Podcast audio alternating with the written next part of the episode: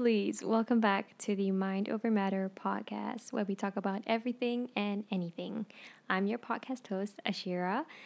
So, before we delve into this new topic of today's episode, I would just like to disclaim that I am not a licensed therapist, nor am I trying to be one. I simply thought to share my tips and tricks on how I got through certain issues in my life and experiences that you may relate to. And by no means is there any pressure on you to listen or to take up my advice. It's completely your choice. So don't feel burdened, don't feel pressured. Okay, let's go! So, today's topic is social comparisons. And yes, do not go denying the fact that you don't compare yourself to others because everyone does. Don't worry, we're on the same boat. So, what is social comparisons? It's just analyzing yourself in relation to others and having this innate drive to evaluate and judge yourself critically based off of other people's lives, looks, intellect, body, etc. And if you're unsure of whether you do compare yourself to others, these are questions that you might want to ask yourself to like kind of know your way around this issue. Questions like I feel envious when other people succeed. When I scroll through social media, I often compare myself to other people when they look happier, healthier, skinnier, prettier, etc., more than I do. I fear being the dumbest, poorest, or least attractive person in the room.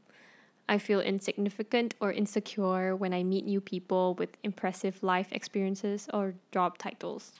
So, these are some of the questions that can guide you if you are kind of unsure of whether you do compare yourself to others. And social comparisons are something that we really can't avoid because we see people every day.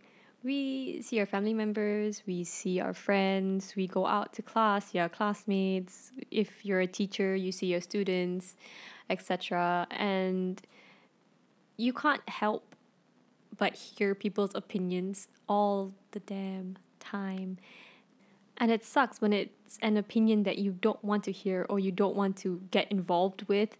But as human beings, we're judgmental. That's just it. I'm judgmental. You're judgmental. You can't. Don't say that you're not judgmental because it, in some in some way you are. You know, but that's okay and the thing about social comparisons is how it affects you. So, we have two types of comparisons we have an upward comparison and a downward comparison. Upward comparisons are when we compare ourselves to people who we believe are better than us, and it focuses to improve out our current skills and abilities so that we can achieve similar results. However, downward comparisons are when we compare ourselves to others that are worse off than us, and it focuses on making ourselves feel better about our abilities, skills, etc. But that can turn into something of malice where we make the other person feel like shit about themselves just to make ourselves feel better. And that's where we need to know the boundaries. For an example, a male model with a Greek god-like body posts on his Instagram and when you look at it, how do you feel? Do you feel motivated? Do you feel like shit? No change? If seeing that Greek god like body inspires you, then that's great. Go out there and get your dream body. If it makes you feel like shit, then just unfollow the person. There's nothing wrong about that.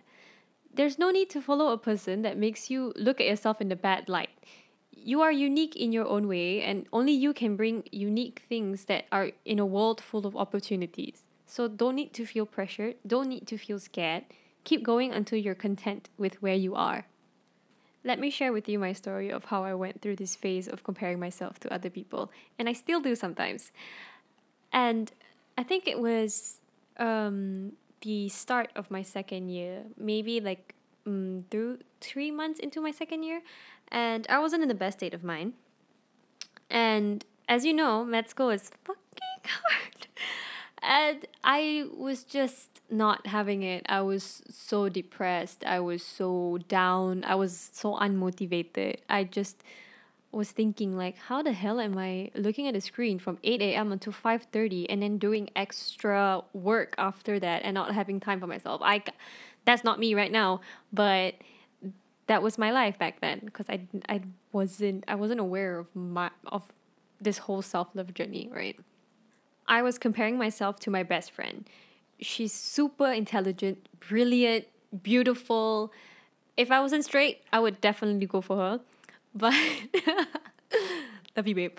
Anyways, I wasn't in the right headspace. So every single day I just woke up, wasn't feeling my best, wasn't feeling motivated, but I I still did the work. I still put in the effort, but it registered in my mind as not putting effort at all. When I'm feeling down, you can definitely tell that I'm down.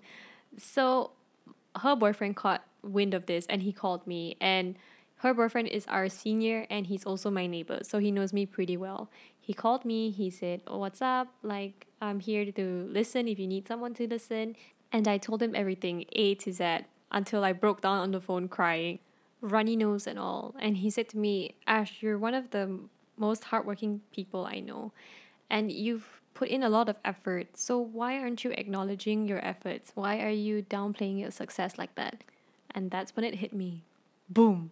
TikTok reference if you don't know. It became clear to me that I was just in this whole pity party and I wasn't acknowledging anything I was doing and I was just being stupid when I know I shouldn't and I know I'm fucking brilliant. So, what are some things that we can do to change and prevent it? Tip number one talk to people about it because people have different perspectives, especially as an outsider looking in. You definitely would see where that problem is. And it's great help to even know what the problem is.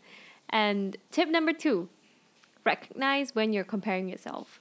Words like I wish, words ending with ER, like better, smarter, prettier. Change your thoughts into facts and opinions. Facts may look like she is smart. Opinions may look like everyone thinks she's smart and I'm just stupid. And the thing is, facts don't make you feel bad. It's the conclusions that you draw from those facts causes you to feel bad. So try to catch yourself and try to think of the words you use when you're describing yourself and then change it into something more positive. Tip number three acknowledge the difference between the inside of someone's life and the life they want to put out to the public. As you know, social media is fake as fuck with millions of Facetune and Photoshop apps, which you can download on Play Store or App Store, whatever device you use. Always be aware that when you are tempted to compare yourself to other people, you are only seeing outside of their painted box. You have no idea what's what it looks like in the inside. And you're basically fighting with the perceived image that you have of that person's life. Tip number four think of people as opinion holders and not competition you open your mind into so many different walks of life and you learn better and you can learn something new every day from everyone. Tip number five always question the comparison. What information does this person have that could be helpful to me? What can I learn from this person? What ideas, knowledge, or opinions do they have that are different from mine? How does this comparison help me feel fulfilled in my life? Take a step back, Think of those questions whenever you feel that you are comparing yourself to another person. And try to exercise this every day if you can. And that is all the tips I have for you guys today. Excuse the profanities that are in this podcast. I got a bit too passionate. But as always, we're ending the podcast episode with affirmations. And today's affirmations are I am grateful for who I am and who I am becoming. Nobody is me, and that is my superpower. I am grateful for who I am and who I am becoming. Nobody is me, and that is my superpower. I am grateful for who I am and who I am becoming. Nobody is me, and that is my superpower.